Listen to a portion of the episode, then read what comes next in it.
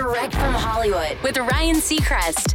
Matthew McConaughey was deservedly named the Hollywood Reporter's Philanthropist of the Year, due in part to his Just Keep Living Foundation, raising nearly $8 million for storm victims in his home state of Texas. But his foundation had already been going strong for years, helping at risk kids.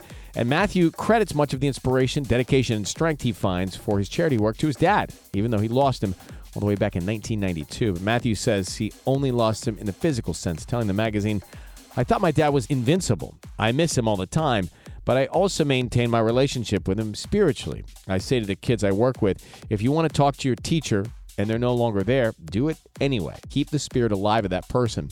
Show in your own life what they taught you. That's how they're always alive.